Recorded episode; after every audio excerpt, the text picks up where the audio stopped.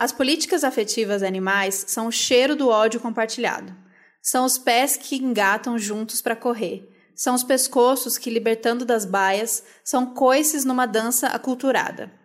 Não precisam ser conceituadas, pois sua conceituação, quem sabe, cria mais limitações do que possibilidades. As políticas afetivas animais são ainda aquilo que pode nos salvar da nossa própria humanidade. Martina Davidson. Vocês estão ouvindo Outras Mamas com Thaís Goldcorn e Bárbara Miranda, e esse é o episódio 129, Antiespecismo Feminista com Martina Davidson.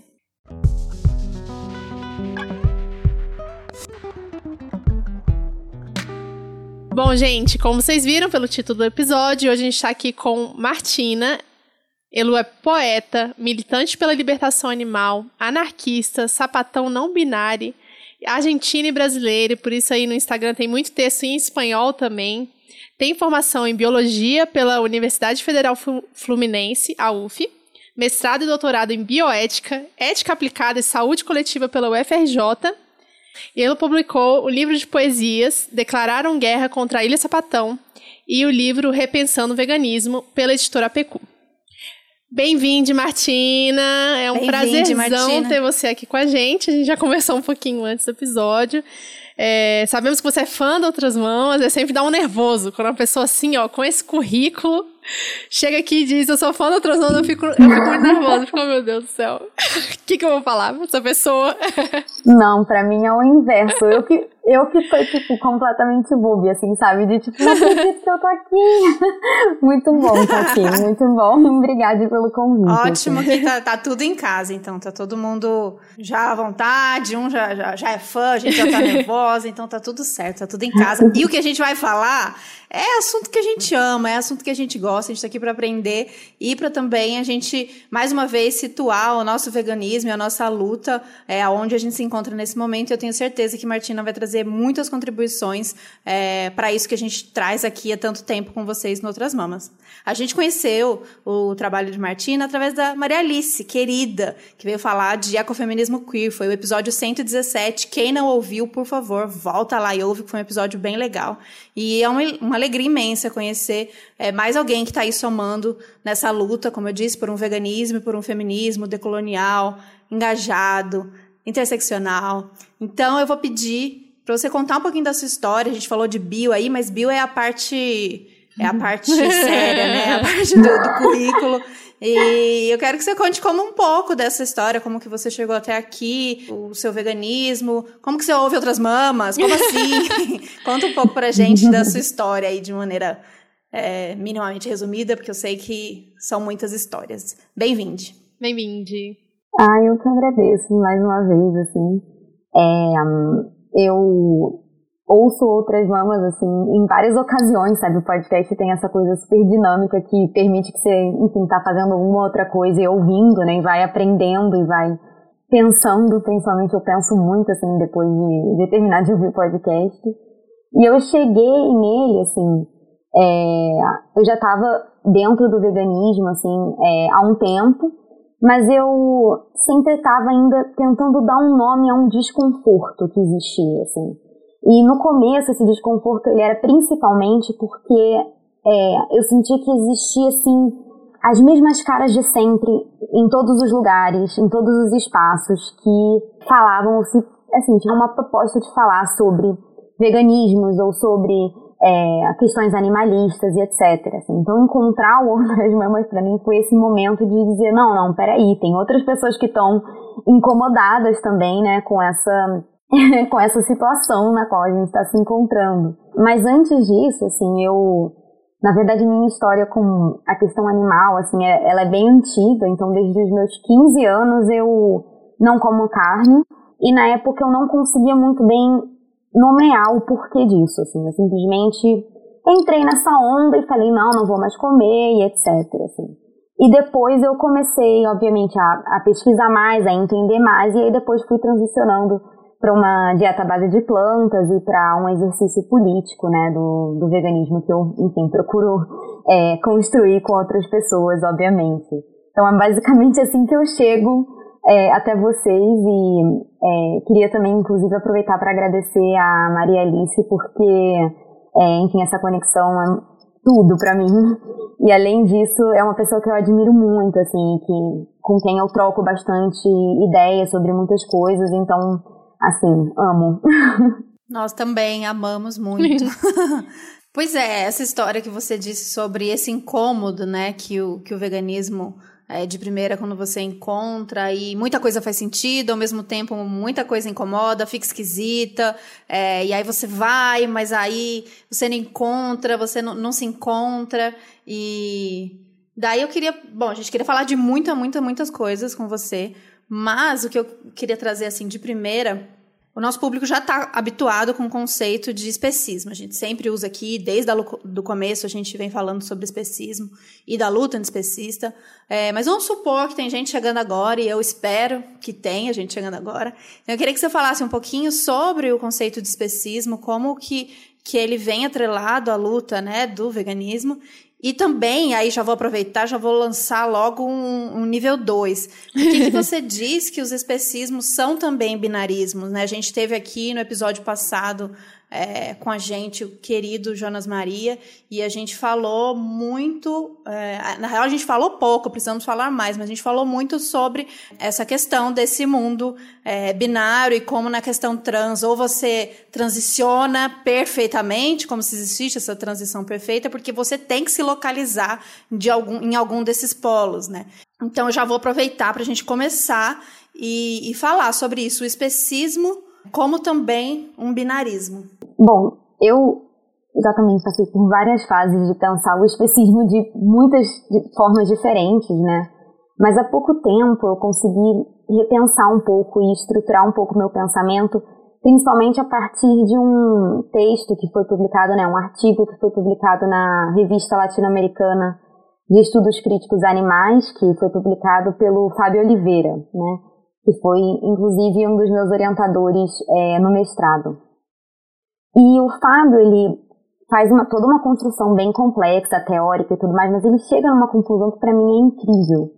Que ele enquadra o especismo, ele define o especismo como uma opressão estrutural é, que a gente, né, que a humanidade, determinados tipos de humanidade, né, obviamente, de humanos, né, exerce e oprime quando esses humanos, né, na verdade, oprimem aquilo que não é humano, né? Então, principalmente os, os, outros animais. Então, se trataria de uma opressão com base na espécie, né?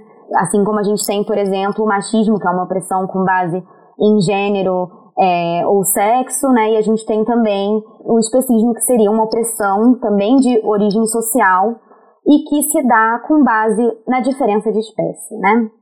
Então, a gente oprimiria outros animais é, e teriam preconceito com outros animais por simplesmente eles serem outros animais, né? Por eles, eles ocuparem esse lugar do outro.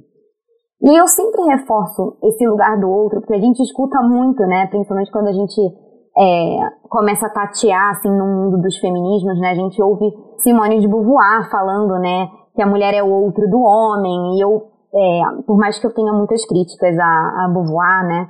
Que vão vir de vários pontos diferentes, assim eu costumo gostar um pouco da, dessa questão de pensar a outridade, o outro, né?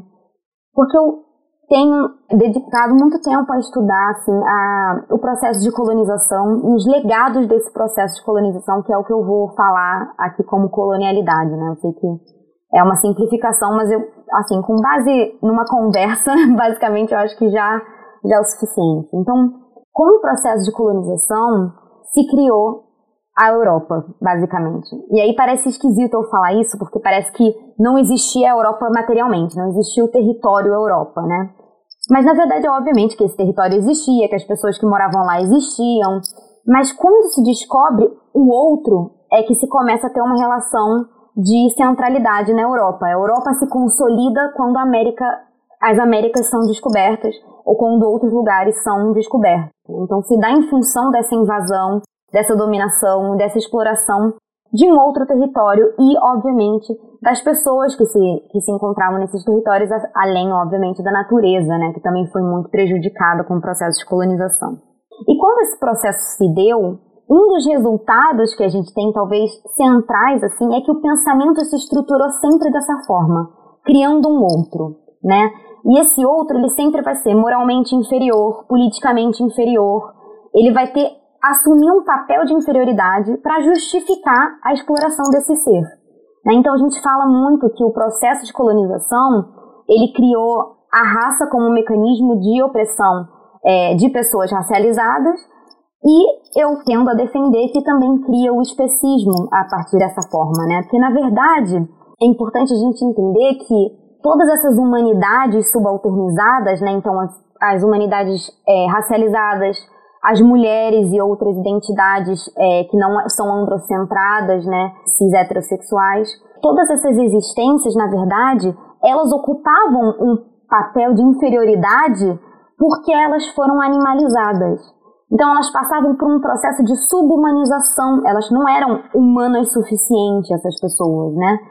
Então a gente tem aí, obviamente, que como um extremo, né, desse outro, a gente tem a animalidade e o animal porque de fato ele é a referência para inferiorizar determinadas populações, né? Então se cria um binarismo, né? Um, um mundo binário no qual existem existe um centro que seria um homem cis hétero branco europeu rico cristão, né? E fora desse círculo central existe uma, toda uma outridade, né?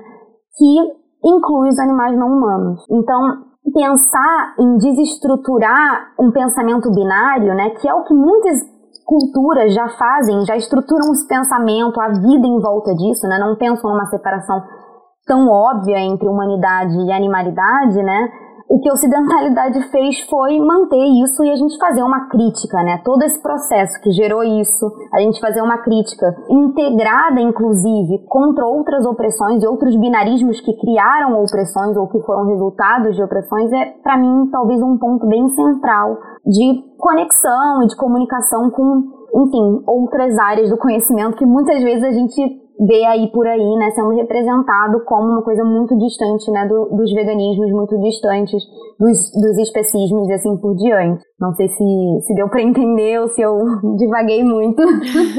Deu super, deu super para entender. É, se alguém ficou com alguma dúvida, manda mensagem que a gente responde, Martina responde. Eu queria é, comentar aqui algumas coisas.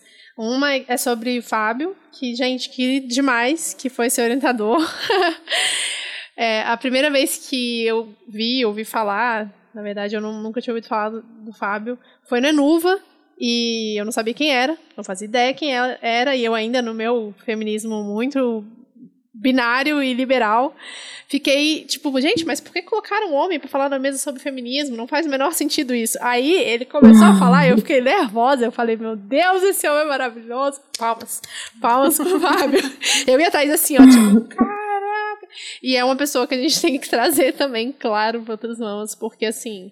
Os textos são incríveis, as falas são incríveis, merece muito destaque, muito mais destaque do que tem, eu acho dentro do movimento vegano, né? E o que mais que, eu ia falar? Sobre a questão da colonização que você falou, né? A Europa ela só por mais que a gente fale muito sobre decolonialidade e sobre colonização, e a gente entende o conceito de colonização, porque a gente aprende o básico na escola, eu nunca tinha parado para pensar nisso que você falou, de que a Europa ela só existiu, de fato, a partir do momento em que ela começou a colonizar outros, outros países. É, faz muito sentido, porque é essa relação do outro, né? E foi, foi muito bom ver você falando isso dessa forma. E aí eu queria trazer que era uma das opções de frase do início do episódio, mas eu vou falar ela agora, que é, se eu não me engano, do, do Preciado, que você colocou como destaque no Instagram, é, que é, não é apenas a política sexual da carne, a cultura da carne, o Carlos falocentrismo, que faz com que o feminismo tenha relação com a, com a luta animalista. São muitos fatores, incluindo a colonialidade, que definiu as fronteiras entre o humano e o não humano, usando a animalização como justificativa para a exploração. Resumir, né, muito bem isso que você falou, assim, o Preciado realmente tem, tem esse dom das palavras aí para descrever essa, a questão da, da animalização, eu acho, muito bem. É isso, obrigada. Babi parece estar numa mesa de. Ah, eu tô, não, mas é porque são 15 minutos de episódio, eu já aprendi um monte, pelo amor de Deus. Eu me lembrei de uma coisa que queria trazer também, essa questão mesmo do binarismo entre os animais, né? Esse próprio conceito de os animais, né? O animal como uma grande massa. Então existem nós humanos e existe uma grande massa animal. Esse conceito também, né? É, é um conceito que não existe, porque o que existe é um é um cachorro, é uma vaca, é um passarinho, é um não sei o que, é uma formiga, e cada um na sua singularidade. Então, também nesse processo de transformar numa grande massa, né, os animais, como se a grande diferença existisse entre nós humanos e entre os animais, essa grande massa única que a gente sabe que não é assim. Então, isso também é esse, esse apagamento que você fala, né, Martina, dessa dos animais como uma, um grande bloco e, e sendo o outro, né, diferente da gente. Eu, eu penso muito assim em determinados nomes que a gente usa para falar ou para pensar em políticas públicas ou enfim, qualquer outro tipo de ação, assim, né? E uma palavra que sempre, na verdade, me causa um desconforto gigante é a palavra biodiversidade, né? Porque parece que quando você coloca biodiversidade, você apaga todas as subjetividades que existem, né? Dentro das diversidades biológicas, né?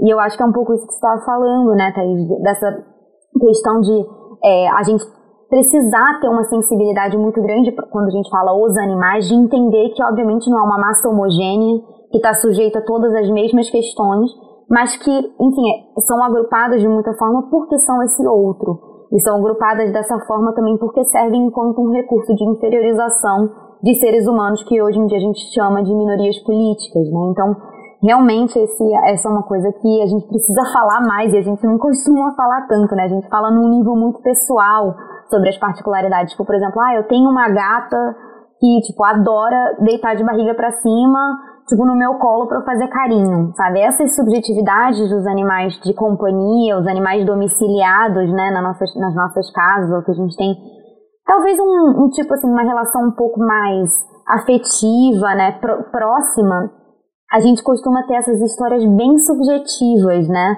É, mas quando a gente está falando de é, animais que parecem distantes, né, de nós, como a gente sabe que essa distância, enfim, pode ser discutida de mil e uma formas, né, é, a gente costuma esquecer disso, né, inclusive a gente, é, na própria biologia isso é feito, né, quando a gente faz um agrupamento de populações, agrupamentos de gêneros e tudo mais, e obviamente que tem, tem um sentido dentro da própria biologia e tal, né, mas assim, é importante de fato a gente tem isso sempre presente, né? Você falou sobre essa, essa relação que a gente tem com os animais, né? Os ditos animais de estimação, de companhia. E aí, muitas vezes, eu queria trazer isso, que o, o, o veganismo, né, no geral, usa muito dessa estratégia, né, de uhum. apelar para essa relação de amor, é, o conceito de compaixão, tal, mas é, é, muito desse, dessa do que a gente conhece, né, convencer o outro na, nessa proposta da gente criar uma outra relação com os animais, claro, mas associando a esse amor que a gente já tem é, aos cães, aos gatos, por exemplo. Então, essa proposta para expandir aos animais que a gente conhece para os animais que a gente não tem tanta proximidade, proximidade, como você disse, pelas vacas, pelos porcos tal. Aquele clássico, porque você ama um, porque come outro. Tá.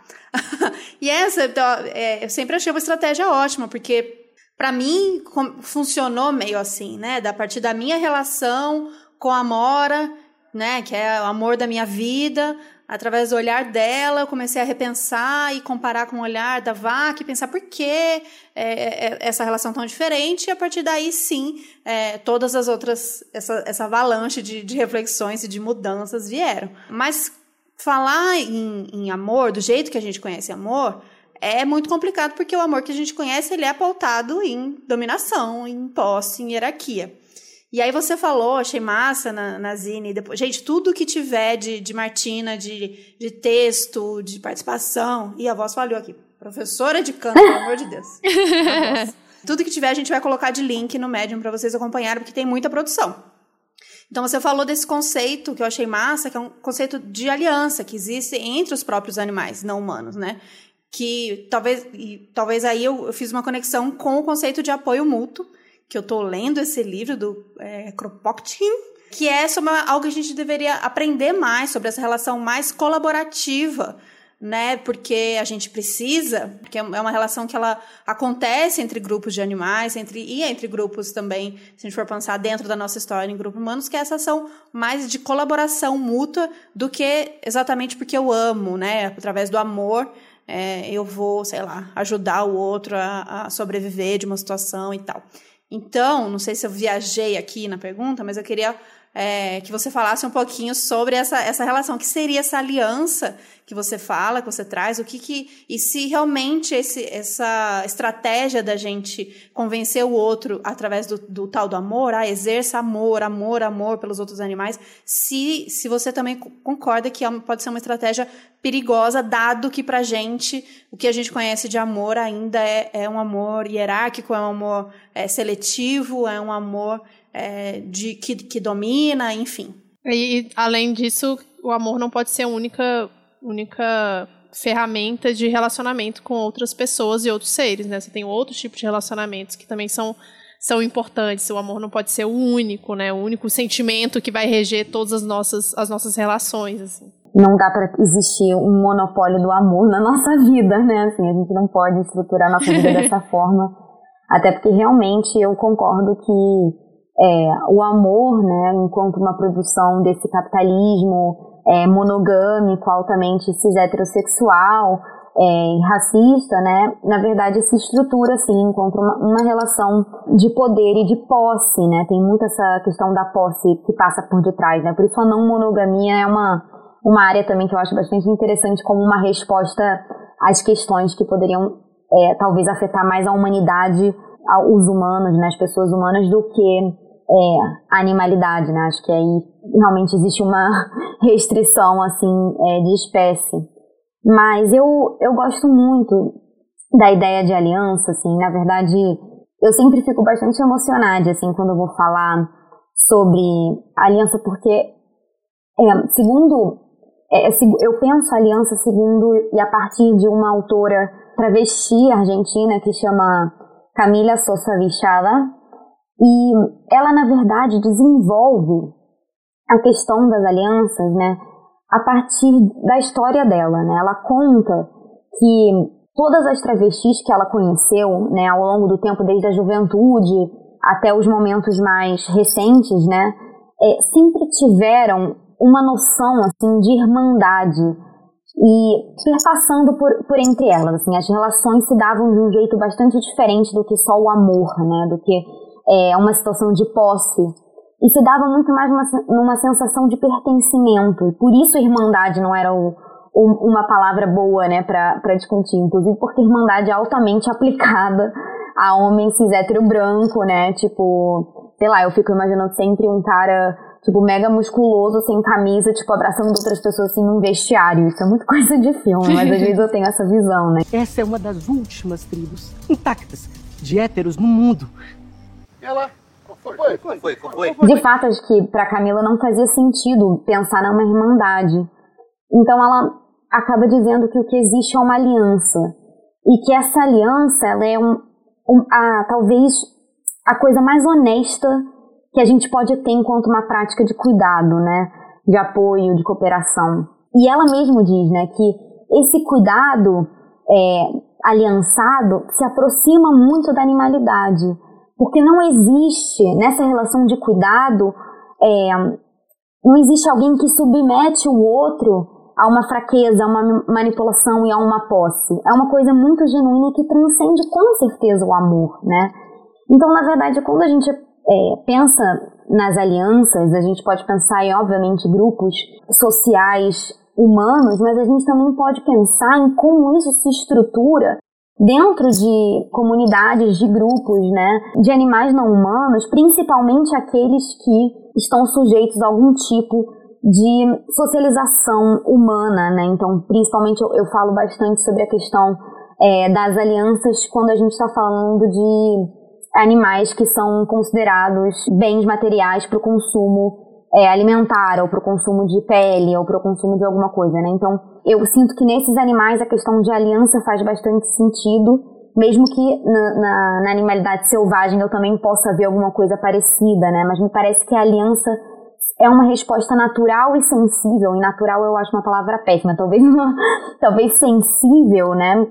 No sentido de que ela parece como talvez uma resposta a uma opressão, uma resposta a um medo, uma resposta a uma exclusão, uma resposta a alguma coisa que é imposta e que é, na verdade, fruto de uma série de implicações, né, que, que vão sendo desenroladas umas das outras.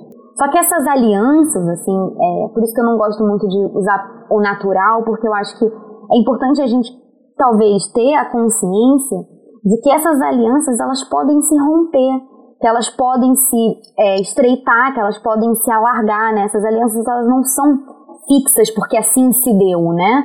elas na verdade vão sofrendo mudanças ao longo da nossa vida, elas vão se estruturando, reestruturando, sendo criadas de forma coletiva, né? E mesmo que não seja sempre um, um movimento consciente, né? Se aliançar é uma coisa que de fato a gente consegue perceber que é uma coisa que a gente faz, né? E que outros animais fazem também. É o caso da, da vaca na baia de engorde, né? Que quando solta a cabeça, e várias pessoas que estudam um pouco o comportamento de animais em criação intensiva né, reportam que é muito raro que essa vaca dê as costas e fuja, né? Então ali o instinto de sobrevivência acaba sendo colocado para assim segundo plano, porque o que a vaca faz é soltar a cabeça das outras que estão presas na baia de engorde, né? Então para mim estruturar isso, né, enquanto uma aliança e não enquanto um amor, porque de fato o amor é uma construção é, bastante humana, é bastante moderna, né?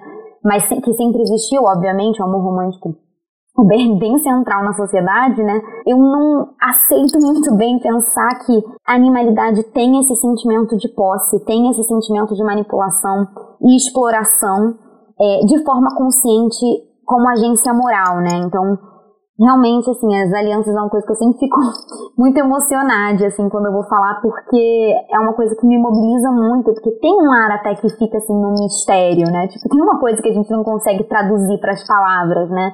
E que eu sei que alguém que pode estar ouvindo isso pode estar dizendo, ah, eu realmente já senti isso, né? E, tipo, nunca consegui explicar, assim, sabe, de forma com palavras, para mim ainda é muito difícil. Então, é uma tentativa que eu venho fazendo. Ai, muito legal. Muito lindo mesmo. Eu tenho uma, uma observação sobre isso que me deu esse estalo enquanto você falava sobre essa sua emoção em falar em aliança. Eu também fico muito que essas alianças elas podem ser estreitadas, alargadas e quebradas, enfim. É, e em contraponto disso, a, a, família, né? O amor à família, porque é, sempre me incomodou esse fato de que eu amo astrologia, mas odiava que associava o meu signo canceriana, a família. Porque eu nunca comprei muito esse, esse lugar, mesmo sem saber das críticas, mesmo antes de tudo. Porque não, nunca me conformei com um amor que, que, era, que tinha obrigação de ser amor, né? Laços que tinham obrigação de ser laços. Nunca me conformei com isso. E, e aí, pensando no oposto, né, dessa aliança, a família é esse lugar de amor que ele tem que ser para sempre e ele tem que ser custe o que custar mesmo se te mesmo se te violente, mesmo se que não tem a ver com você, mesmo que não funcione, mesmo que não te caiba, mesmo que te massacre, mas é família, tem que ir até o final. E, e é muito louco pensar como, esse, como essa é, é, uma relação totalmente diferente do que a gente observa dessas alianças que é, elas funcionam naquele momento, elas podem não funcionar no outro e elas são mais direcionadas a a, uma, um bem maior comum daquele momento, né? A uma solidariedade, principalmente. Então, quando a gente vê um, um, um, cara desses, dos mais bizarros que a gente acha, pensa num cara conservador, é, violento, escroto e tal. Ele ama a família dele. E uh, tem algumas pessoas que dão um choque. Nossa, mas como é que ele é tão amoroso, né? Com, com a família, como que ele defende tanto essa família é, acima de todas as coisas. É porque é esse é o amor, esse é o amor destinado a este lugar. Então, dentro daquela casa, dentro daquela, daquela estrutura daquela família, tem amor fora dela, o bicho pode comer, entendeu? Qualquer coisa vale, não tem nem, nenhuma ética, não tem nada, porque o amor ele tá destinado àquele espaço. Então é muito massa trazer esse conceito de, também acho que o conceito de aliança, de apoio mútuo, de colaboração, faz muito mais sentido porque a gente acredita, porque a gente é, quer ver é, acontecer mais e que a gente já vê acontecer entre, entre vários grupos de animais. Inclusive, gente, no livro, no, no apoio mútuo, você falou é, da questão da vaca, ele traz vários exemplos, vários exemplos na, na, na, na natureza, é, é, entre os pássaros, entre as abelhas, entre as formigas, vários exemplos de como isso acontece o tempo todo. E não é romantizar, né? Isso eu quero que você traga também. Não é romantizar a natureza e dizer que ela é perfeita que é tudo perfeito, que é só maravilha, todo mundo se ajuda e toca a musiquinha e tal. Não, porque existe a competição também, né? E, e, e existem.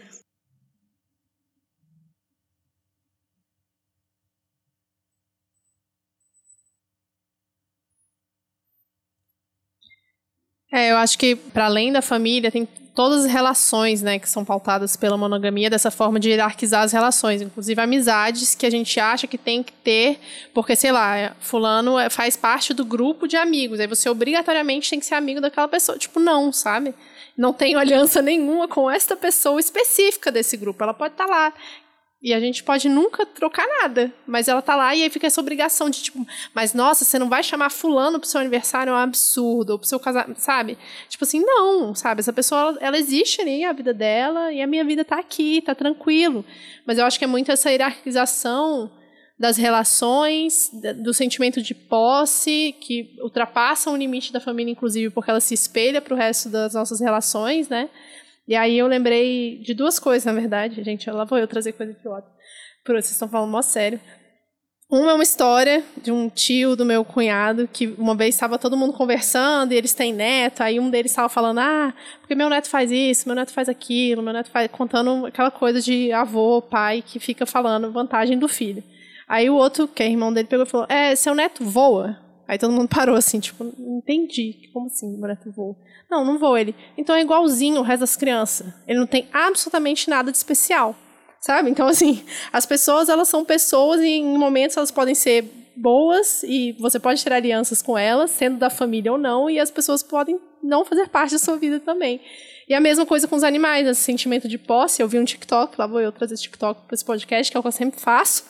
Que eu vi, tipo, ontem, um cachorro que não queria voltar para casa do parque, da praça. E aí a dona dele, falando espanhol, chamando ele de volta. E ele estava lá do lado de outra família que estava no parque. Porque ele queria o quê? Ficar no parque. Ele criou aliança com outra família naquele momento, porque ele não queria voltar para casa. Ai, gente. Então esse amor, assim, nossa, meu cachorro me ama, completamente apaixonado por mim. Depende. Tava contando antes da gente começar a gravar aqui pro Thaís. A adestrador veio aqui em casa, trouxe queijo. Eu nunca vi minha cachorra tão atenta numa pessoa que nem ela ficou com o adestrador. Nossa, a Mora me troca facinho. A Mora não pensa duas vezes, imagina. Cria aliança me ama, assim, ó. mas não. Não, cria aliança com quem tem comida. Só pra descontrair, gente. Virei sério, fã entendeu? desse cachorro, que eu nem conheço e já considero muito. eu fiquei pensando bastante nessa questão da família, né? A gente fala bastante da família, né? Tanto no nível pessoal quanto no nível político, assim. Eu sempre acabo puxando um pouco para pro lado do, assim, do pensamento mais anarquista, assim, que eu, na verdade, a gente precisa pensar que a família é uma das unidades mínimas de controle do Estado, né? Então, por que que a família precisa ser intocada? Por que que o amor é o amor familiar, né? Porque sem isso, o Estado não tem uma unidade mínima tão fácil de controlar e uma unidade que traz para a gente uma série de é, estabelecimentos, assim, estruturas sociais, como, por exemplo, o cis-heteropatriarcado, como, por exemplo, é, noções que têm a ver com monogamia, noções que têm a ver com posse, etc.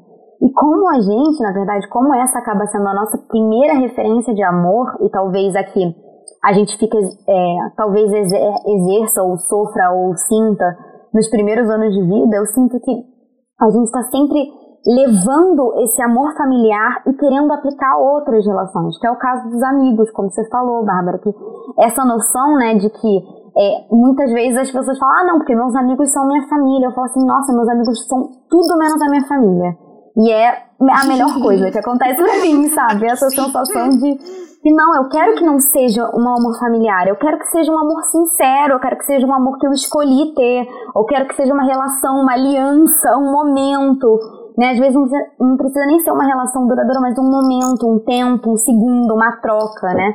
Então, de fato, assim, como a gente tenta familiarizar o tempo inteiro é, as nossas relações que não estão dentro da família. E de fato, né, esse cara que tem a família como um centro, né, no final o que ele vai querer fazer é reproduzir essa mesma família com outro alguém, né, que vai ser é, explorado e violentado, né, no caso de uma pessoa cis hétero, branca, né? Então vai ter essa, essa questão de uma exploração constante para recriar esse, essa ideia desse falso, não sei, esse falso sucesso, esse falso é, lugar ideal e tudo mais, assim. E aí eu puxei pra sardinha do, do anarquismo, que como você tá lendo Kuropotkin, né, eu acho que, que fecha também bastante, assim. Eu tenho alguns problemas, assim, com esse livro do Kropotkin, mesmo que eu goste bastante, porque acho que tem umas coisas, assim, você fica meio que tipo, caramba, então, assim, eu, eu super recomendaria a leitura. E, de fato, assim, é um, essa coisa dos exemplos que ele vai dando, não sei, tem uma capacidade de ilustrar, assim, algumas coisas que eu nunca tinha conseguido, tipo, ilustrar, sabe? Um exemplo, ele é tão poderoso, né? Às vezes, a Bárbara falou que não tava, tava achando que tava descontraindo demais e tal, mas, tipo, o exemplo talvez seja, assim, uma chave que a gente vira e que muda o jogo, sabe? Muda muito o jogo. E não é à toa que a gente começa muitas vezes a pensar em outros animais a partir daqueles com quem a gente convive, né? Porque a gente vai encontrando exemplos, a gente vai tendo uma vivência e conhecendo as subjetividades, né? E assim por diante. Sim, total. Aliás, então, é isso. Tô, tô lendo o livro, ainda não acabei, tô gostando bastante. É, e a gente vai, eu tô com um livro a mais aqui, a gente vai sortear para vocês. Eu acho que vocês vão curtir, acho que vale a pena, a gente vai sortear é, lá dentro da plataforma para os apoiadores, porque eu acho que vocês vão curtir. Tem muita coisa, ainda não. Queria depois. Depois eu vou bater papo com Martina para entender, porque assim, tem muita coisa difícil para mim. Eu tô indo aos poucos, mas os exemplos realmente é a parte que mais me pega. É, a gente, no, no geral, assim, a gente é muito desconectado com muitas, muitas dinâmicas que acontecem é, em grupos de animais, né? A gente sabe muito pouco. E pegar esses exemplos e é, sacar dessas histórias de como se organizam né, de como são essas alianças, de como são as, as competições também, é realmente muito massa. Então fica, fiquem ligados aí que a gente vai sortear um exemplar para vocês da editora da, da Biblioteca Terra Livre. Que isso, Thaís? A gente estuda na né, escola, tem aquele coisa de parasitismo. Tem, né? Cooperação, não sei o que, não sei o que lá. Tem esse negócio aí que eu não gostava de biologia. a pessoa. Ah, achava muito chato. Eu acho que tinha que ser como. Dá para ser muito mais interessante se a gente, por exemplo, falasse mas é, formas como as alianças Mas se é dão, diferente, entendeu? Babs. E ele aqui realmente faz essa crítica. Tem, ele, ele esse, Entendeu? Entendi. Faz essa crítica justamente que é muito mais baseado nessa, tipo assim, algumas situações muito específicas. Ah, ela vai, vou eu falar besteira, mas muito específicas de um animal que precisa do outro, enfim, aí vai, sobe nele, enfim. Não, ele tá falando dessa é, questão mais ampla mesmo de sobrevivência em grandes grupos, inclusive grupos de mesma espécie e grupos de outras espécies. Tem que ler, gente, tem que ler. Vou sortear e vou falar, vamos falar mais dele aqui, porque tá muito massa. Eu acho que tem mais coisas pra gente trazer para vocês sobre esse livro e sobre essa, na real, essa, esse conceito, então, que, que Martina é, vai falar em aliança e aqui a gente vai falar em apoio mútuo, é, é um conceito que a gente, de uma forma ou de outra, vem batendo o pé aqui da gente falar dessas uniões e, é, de solidariedade, mas na real, é justamente isso, de momentos em que essas alianças cabem e com quem fazer essas alianças e com quem não fazer essas alianças, né? Entender qual é a luta em comum. Então, nisso a gente já volta para o veganismo. Então, a gente vê aí um, um início lá do nosso veganismo, um veganismo muito individual, muito dentro dele mesmo, né? Como se o veganismo resolvesse todos os problemas, ah, descobri o veganismo, ah, nossa, essa é a salvação, é isso, tô descobrindo o mundo, descobri que isso acontece, descobri, vocês não sabem, eu preciso falar para vocês que isso acontece. Então, é, esse veganismo, que são muitos veganismos, como a gente sempre traz aqui, muito pautado nele mesmo, é, a gente já falou quanto ele é perigoso e o quanto ele é, na verdade, é, ineficaz, porque a gente também, enquanto movimento, tem que estar atento a essas, essas alianças e entender é, o que, que a gente tem em comum e o que, que quais são as nossas é, reivindicações e o que, que a gente vai ver, o que, que a gente vai atacar primeiro, é, o que, que a gente não abre mão e o que, que a gente está do lado e tal. E eu curti muito, eu separei aqui um trecho de um, um Calma aí, deixa eu achar o trecho que eu vou ler. o trecho do, do seu texto, Feminismo e, Feminismo e Projetos Decoloniais, Ferramentas Críticas para Repensar o Veganismo, e aí para a gente pensar de novo esse veganismo mais uma vez, que quantas vezes for preciso a gente repensar esses veganismos, a gente vai, porque, meus amores, do jeito que tá, não dá. Bora, aspas. Primeiramente, o veganismo também tende a colocar-se como um herói intervencionista, buscando agir de forma universal sobre todas as parcelas populacionais, sem se preocupar com especificidades atreladas a gênero, raça, orientação sexual ou identidade de gênero, classe social ou geolocalização. Disse herói intervencionista não apenas porque o veganismo chega enquanto imposição pré-determinada e não a ser construída mas também porque muitas vezes assume a mentalidade de querer tirar a população das sombras através do conhecimento vegano. Venha comigo que irei lhe mostrar a verdade. Quem não conhece esse veganismo, não é mesmo, minha gente? A gente já caiu nesse veganismo, a gente acreditou muito que você descobre uma coisa que só você sabe. É uma mente muito brilhante que descobriu como os animais são tratados e precisa levar a verdade para as outras pessoas. Muito superior, então, né? Gente, muito mais evoluída. Muito superior. Então a gente vem há muito tempo falando aqui nesse podcast sobre essa, essa disputa por um veganismo popular, um veganismo conectado a outras lutas, um veganismo que busca essas, essas conexões e um olhar mais amplo sobre todos os sistemas né, de opressão que existem na sociedade. Mas o que eu queria pedir para você falar para a gente um pouco, como um feminismo, especialmente um projeto decolonial de feminismo, pode ser também uma ferramenta para ajudar a gente nessa construção de um veganismo que parece que vem engatinhando mais, né? O feminismo ainda disputa, a gente tem que ainda, 2022, ainda é, lidar com um dito feminismo transfóbico, excludente, equivocado, mas enfim, já tem a, as vertentes, já tem as, as discussões é, e os grupos mais avançados, e o veganismo parece que engatinha nisso. É, eu queria que você falasse um pouquinho disso, como o veganismo pode ajudar a ser uma ferramenta é, nessa construção de um veganismo também mais pautado nessas bases? Essa pergunta é incrível. É uma pergunta que eu poderia ficar horas falando, então eu vou tentar dar uma, uma resumida, assim, que ninguém tem paciência, né, pra ficar ouvindo uma pessoa falando sobre isso, uma pessoa super emocionada. Eu tô tranquila, eu tô tranquila. Tá de boa, tá de boa, pode ir, vai. Tá, tá de boa, vai, brilha. Ai, gente, não pode falar isso, são perigo. Mas eu, na verdade, acho super importante a gente falar sobre os feminismos decoloniais, né, enquanto ou decoloniais ou pós-coloniais ou contra-coloniais, né, depender de como a pessoa queira dizer, dá para ouvir essas três eh, palavras e assim, elas têm uma diferença, mas eu acho que do ponto de vista prático eu, eu costumo englobar porque existem muitos pontos em comum, né, assim.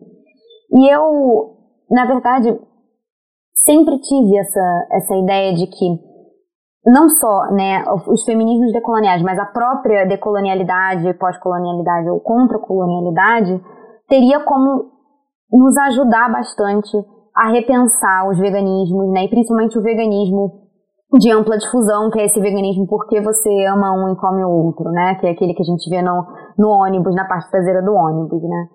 É, e aí, na verdade, quando a gente parar para pensar, né, o feminismo, que a gente chama de feminismo hegemônico, que é esse feminismo branco, né, das três ondas que aconteceram na Europa, então as sufragistas, né, e assim por diante, elas tinham características muito específicas. Elas eram, por exemplo, mulheres brancas, elas eram, por exemplo, é, de classe média baixa, mas classe média de forma geral, elas eram cis heterossexuais, é, isso não quer dizer que eu estou invalidando a luta dessas mulheres. Eu estou dizendo só que algumas mulheres nunca estiveram incluídas dentro desse projeto de feminismo, que é o que a gente chama de feminismo hegemônico, né?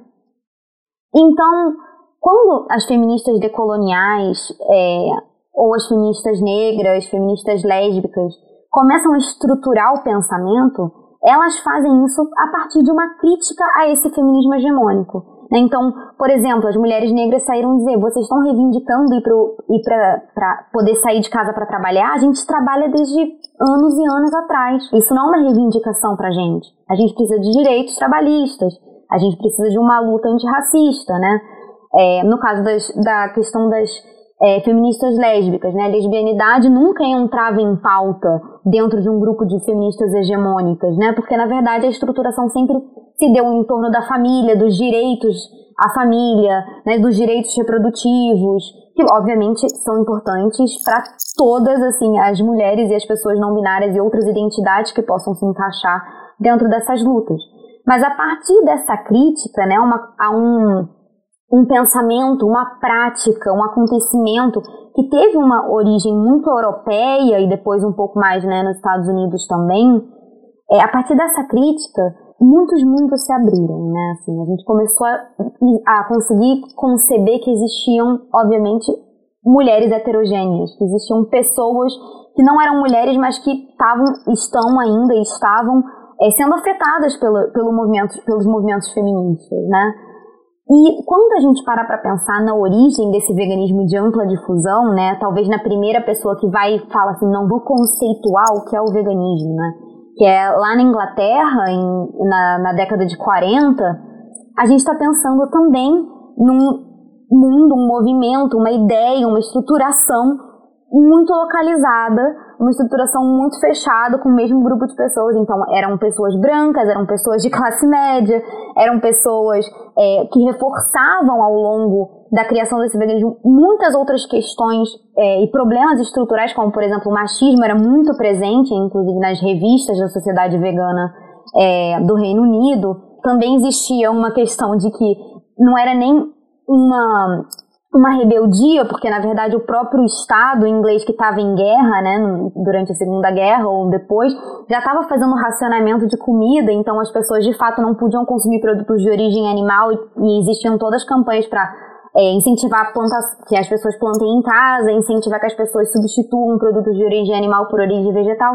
Então, esse grupo que assim, se deu num, e criou num contexto colonial, e não só se criou e se deu no contexto colonial, como foi importado é, para outras regiões onde isso não fazia sentido, né, essa concepção dessa forma branca, cis, hétero, rica, não fazia um sentido, ela precisa estar sujeita a críticas. E como que a gente não vai pensar que essas as críticas que foram feitas, né, pelas feministas contra-hegemônicas não possam servir para a gente criticar alguma coisa que também tem uma origem colonial? E não só uma origem colonial, que também não era um movimento necessariamente contracultural para todas as pessoas que eram falava e dialogava com pessoas muito específicas, né? Então, eu sempre acredito que os feminismos decoloniais, eles possam ser essa ferramenta de crítica, porque na verdade é uma crítica muito bem estruturada, né, ao longo dos anos, e que está em ascensão as múltiplas críticas, eu acho que que bom que estão, é, e que podem nos colocar para pensar nessa relação de uma forma muito diferente, porque a gente costuma cair num lugar um lugar que não, não, é, não invalida, mas um lugar que é, por exemplo, a política sexual da carne, né, alguns outros lugares comuns de encontro entre o feminismo e, e a animalidade, ou feminismo e os especismos e assim, e assim por diante, né, e na verdade existem muitas outras potencialidades, e essa é uma das que eu consigo ver e talvez das que eu gostaria de explorar cada vez mais, assim. Aí, nem foi uma hora. Tá tranquilo, dá para falar mais.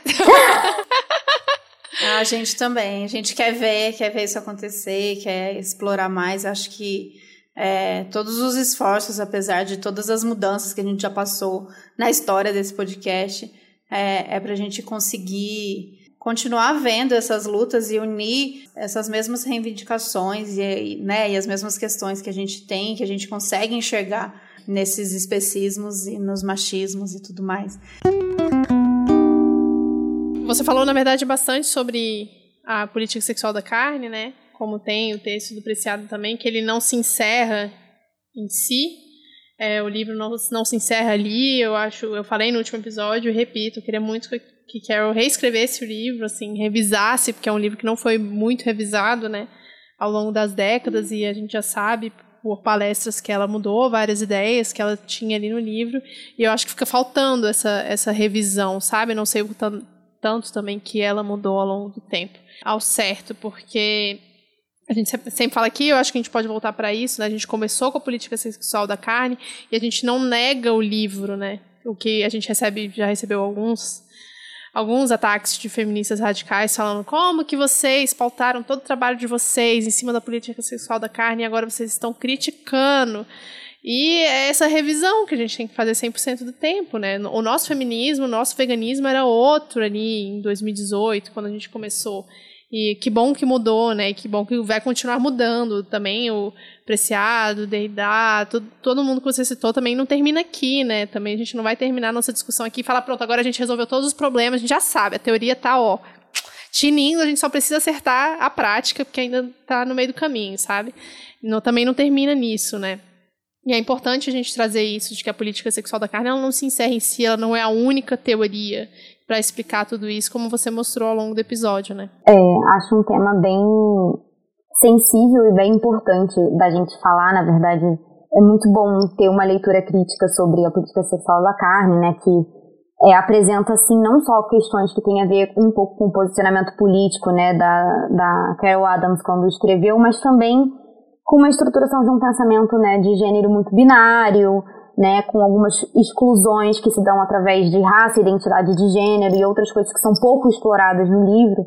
Também tem a complicação da, da continuidade, né, da pornografia da carne, que hoje em dia a gente discute bastante também a questão da pós-pornografia, né, e como, na verdade, isso pode ser uma questão bastante moralista, se não é observada, né, sob uma lente anticapitalista. E eu acho que ler criticamente é muito importante, de fato, é, e é muito engraçado as pessoas, na verdade, atacarem vocês por fazerem críticas à obra ou à pessoa, né, é, Carol Adams. Eu também não sei o quanto ela mudou, assim, mas realmente, se a gente parar pra pensar, assim, ela realmente não era uma pessoa muito maneira. Ela escreveu uma parada ali que eu acho que é capaz de abrir muitos olhos e bocas e, sabe, mãos e etc. Mas que a gente precisa ler com cautela, de fato. E aí o que eu sempre penso é que, na verdade, a gente entra em contato, né, quer dizer, de forma bastante geral e talvez de uma forma bastante branca, né? Porque é um caso, eu sou uma pessoa branca. É, a gente entra em contato com a obra da, da Carol Adams, talvez de primeira, assim, quando a gente começa a pensar nesses dois mundos, né, que parecem dois mundos separados e que na verdade tem muito mais de um participar de um mundo só, né, do que serem dois, que é o feminismo, os feminismos e os veganismos, né, é, ou a questão do consumo da carne. E por que, que a gente entra em contato com Carol Adams primeiro? Porque ela tem um protagonismo, ela pode ocupar esse lugar, porque ela é uma mulher branca, ela é cis heterossexual, ela é estadunidense. Então, receber essa crítica, porque realmente a sociedade se estrutura de forma a protagonizar determinadas pessoas e silenciar outras, é absurdo, né? Porque, na verdade, o tempo vai mudando e outras pessoas que sempre falaram começaram a ser ouvidas. E a gente precisa potencializar essas vozes precisa fazer uma leitura crítica, né? A gente precisa ocupar esse lugar de repensar o tempo inteiro. De fato, o nosso pensamento não é estático, né? É, então, é, eu acho que é por aí essa leitura, a necessidade de fazer uma leitura crítica e da mesma forma que, por exemplo, eu digo, ah, eu não tô 100% é, dentro do que o Kropotkin fala no apoio mútuo, isso não quer dizer que a gente não deva ler Kropotkin. Gente quer dizer que a gente pode ler o Kropotkin e pensar outras coisas. E dizer, nossa, mas mudou muito. Isso aqui foi escrito no século XIX, né? E no século XX teve uma, milhões de descobertas na, pela teoria da evolução que mudaram o que o Kropotkin está dizendo aqui, né? Mas que tem coisas incríveis, né? E da mesma forma eu acho que a gente pode ir recuperando coisas que são sim importantes, são sim bastante é, básicas, no sentido não de serem simples, mas no sentido de serem talvez um lugar que a gente finca o pé, sabe? Ou fincou o pé primeiro, mas não se restringir a ela, né? Assim, Carol Adams é só uma voz. A gente tem a Af e a Silco, né? Duas mulheres negras, irmãs nos Estados Unidos, escrevendo coisas incríveis sobre animalidade, sobre veganismos, e a gente não fala sobre essas pessoas, né? Porque existe ainda esse protagonismo muito grande é, de um pensamento branco, de um pensamento cis heterossexual, de um pensamento ainda do norte global, né, por mais que seja dos Estados Unidos. Então, assim, eu, eu tenho, é, eu fico muito triste, na verdade, que vocês recebam essas críticas, porque elas não fazem nenhum sentido para mim, né, no, no profundo. Elas, na verdade, é, bom, você fez uma observação interessante. Ah, no começo eu eu curtia e era 100% isso, agora tem umas críticas, né? Eu acho que, na verdade, é uma observação e não deveria ser um ataque, né? É, tanto que não, não é uma coisa que paralisa, não machuca nem nada disso. É tipo assim, tá, você, né, você tá falando uma coisa totalmente que não faz o menor sentido, assim como outras coisas que você fala que não faz o menor sentido. Né? Tava com, conversando hoje mais cedo com a minha cunhada sobre isso, assim, que ela ficou muito decepcionada com uma amiga dela compartilhando é, conteúdos que você fica ali na dúvida do que está acontecendo. Eu falo, falo bastante com a Thaís sobre isso quando vê uma amiga compartilhando, uma amiga ou uma conhecida, uma mulher, né, foda, assim, compartilhando algum é, conteúdo de página de feminismo radical, e aí depois você vai ver, tem like em todos os posts. Você fala, você tem certeza que você está lendo? Será que eu converso? Será que eu não converso? É intencional? Não é? Porque é isso, né? Parece que o pensamento está parado ali no mesmo lugar o tempo inteiro, e é importante essa mudança, esse pensamento crítico. Parece que falta o pensamento crítico. Então, quando vem uma pessoa e vem falar que a gente está sendo incoerente, eu falo, não, eu só mudei, né? E é isso aí, é o que acontece com a vida, a gente, a gente muda. Pois é, a, gente relembrando que os maiores, os maiores ataques que a gente já recebeu na história desse podcast não foi, foi de carnista? Não. foi os agroboy? Não. foi das, foi das rádios, foram os maiores ataques coordenados que a gente já recebeu. Não, vocês podem, um podcast feminista e vegano nunca recebeu um ataque tão coordenado de, de agroboy, de nada parecido com isso. Foram as rádios mesmo que ficaram putaça. Enfim, com o nosso posicionamento, com a gente dizer o que a gente não ia tolerar, com a gente é, verbalizar sobre essas mudanças, sobre, tá, não estamos queimando a política sexual da carne. A gente segue falando, inclusive, é, dele aqui várias vezes e, e referenciando mas tem as críticas e tem que colocar. Era crítica que quando a gente leu era incômodo, era um incômodo que a gente não sabia muito é, onde localizar, do tipo assim, ah, mas tipo assim, fazer uma vista grossa, porque também, como, enquanto mulher branca, é, né, cis, aquilo não né, machucava a ponto da gente se incomodar e fechar o livro e não ler. Era uma coisa tipo assim, tá, tem alguma coisa esquisita aqui. E com os anos a gente conseguiu ouvindo outras pessoas, lendo, aprendendo, convivendo, dando essa chance para mudar a gente conseguiu enxergar e botar as nossas críticas ali. É, então, o que eu ia então, falar, tá, vai... é que na verdade é, é, isso que a gente falou desde o começo do episódio, a Carol não é o outro pra gente, né? Não era, pelo menos no começo, não era o outro pra gente, era o, é, com quem a gente se identificava. E a gente tinha poucas referências, né, na época. Por exemplo, a ficou descobri só depois, sabe? Uma galera veio só depois, pesquisando mesmo, mas a Carol era essa similaridade, né? E a gente dizia que a gente queria chegar com 70 anos igual a ela. e, vai chegar, e vai chegar parecido, meu Deus do céu. Não, Ai, pô, Thaís, que isso? Um pouquinho melhor. Tô né? brincando. Que é Tô Brasil, brincando. pô. que é BR, não tem nem chance. O melhor foi um pouquinho melhor. um pouquinho, um pouquinho. Bom, eu queria falar algumas coisas. A primeira é, é muito obrigada por, por essa colaboração, por toda essa participação, por trazer essa discussão que a gente por quer essa sempre aliança. trazer aqui, abrir essa aliança, a gente quer sempre trazer aqui e pra, que fique claro, de, tanto para quem é, é vegano e, e, ouve esse episódio, esse, esse podcast desde o início, tanto para quem não é e está chegando aqui agora, que entenda é, que são veganismos e que são é, projetos em disputa. E como, como Martina contou pra gente, explicou pra gente, a gente já falou isso em outros episódios, o veganismo como termo, como surgiu, ele é sim é um projeto europeu, branco, isso não quer dizer que a gente não dispute esse, esse movimento e que a gente tente trazer outras referências é, e outras alianças e construir e, e, e ir colocando o que faz mais sentido para a gente agora e o que a gente acredita realmente que vai fazer uma diferença, né? Porque essas, essas movimentações do veganismo liberal, muito em torno do consumo, é, quantas vezes a gente já falou aqui que isso vai mudar na linha do consumo, isso vai poder, pode tocar uma pessoa ou outra de falar, ah, realmente, tem essa questão, vou mudar eu aqui o meu consumo, mas por que, que a gente está sempre esbarrando nessa grande barreira que chega um ponto que fica só ali, fica no, nos produtos e fica na alimentação. E o veganismo liberal gosta de trazer esses louros de que, olha quantas pessoas é, agora se declaram veganes, né? Muito mais pessoas.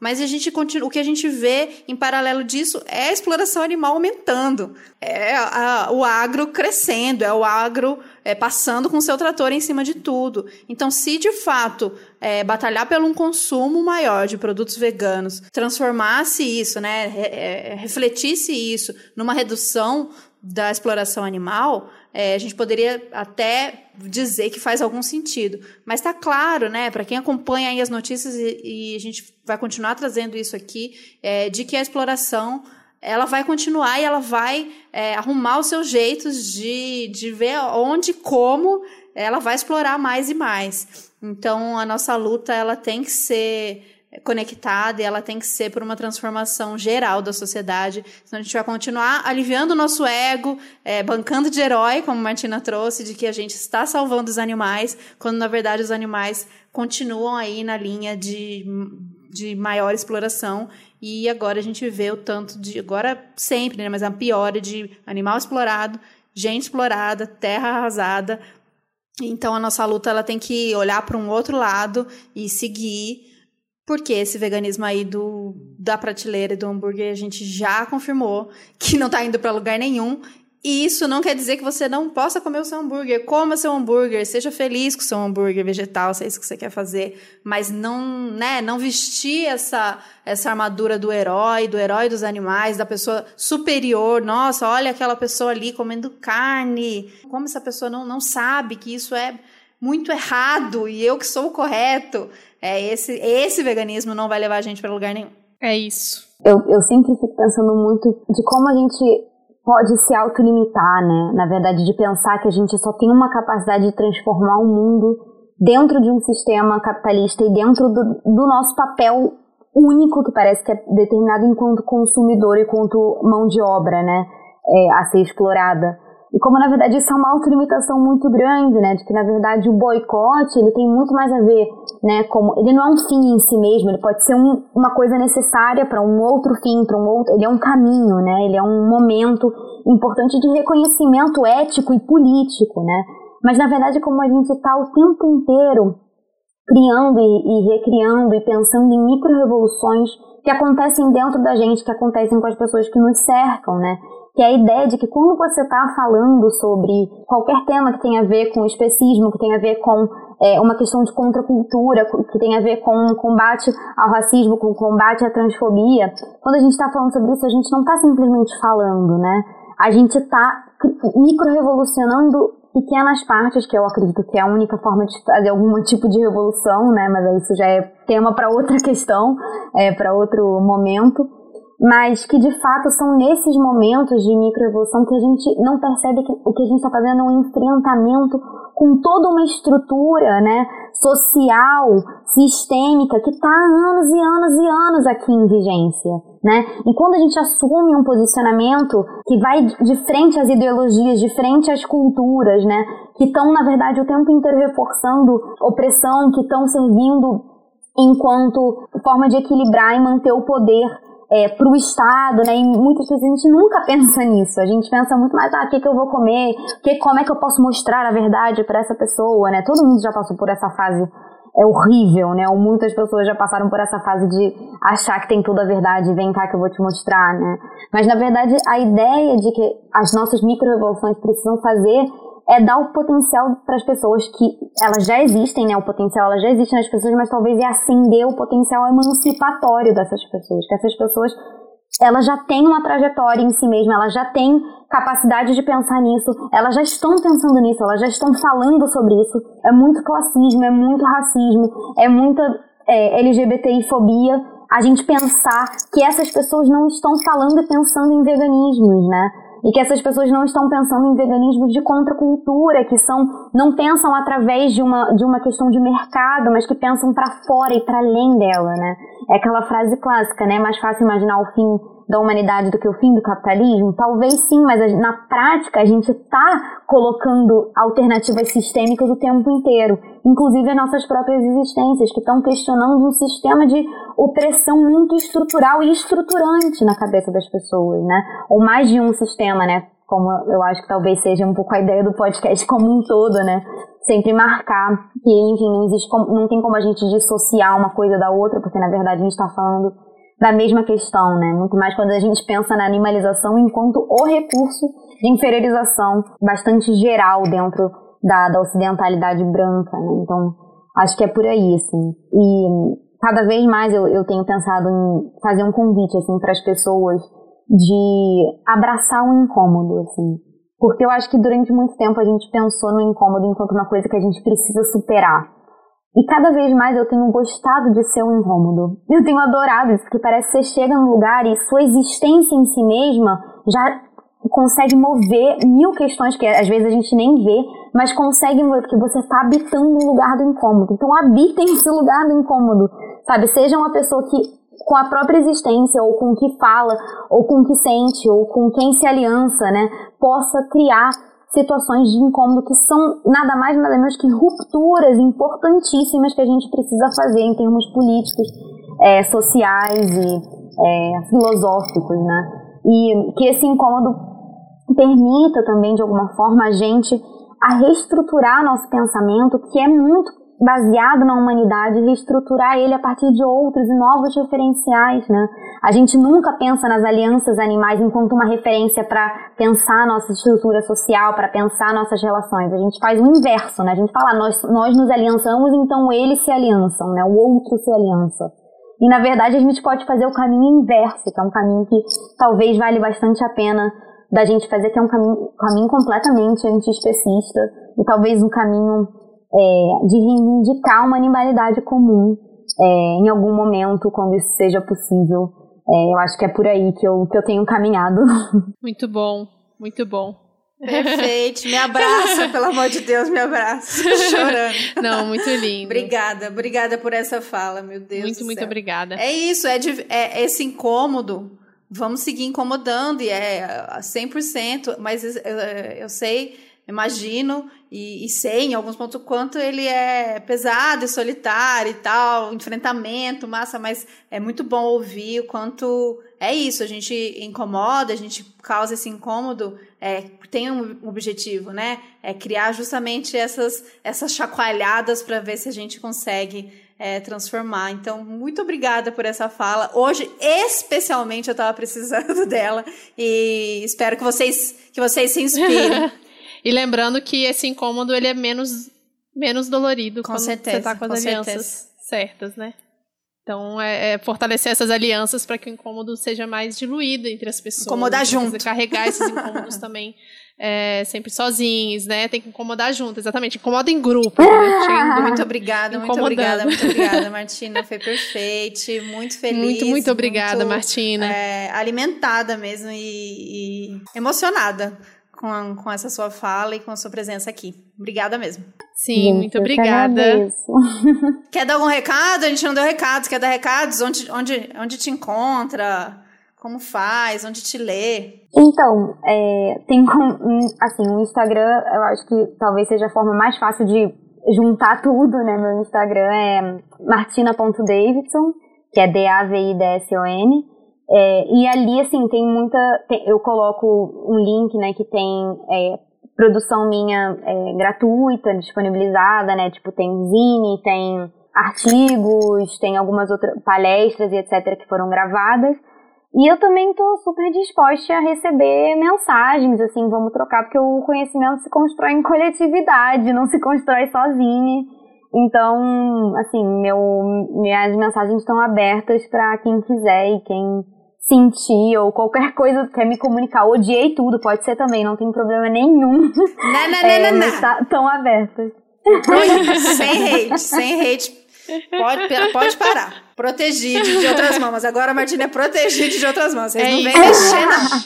É isso. Até semana que vem. Aproveitem. Muito obrigada. Espero que vocês curtam muito. E aí é isso. Muito texto, muita referência. Tá tudo no Medium.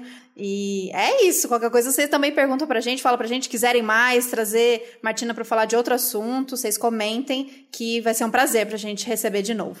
Obrigada, Martina. Obrigada, galera. Beijo, Babi. Até a próxima. Muito obrigada. Beijo. Beijo, beijo. Tchau, tchau.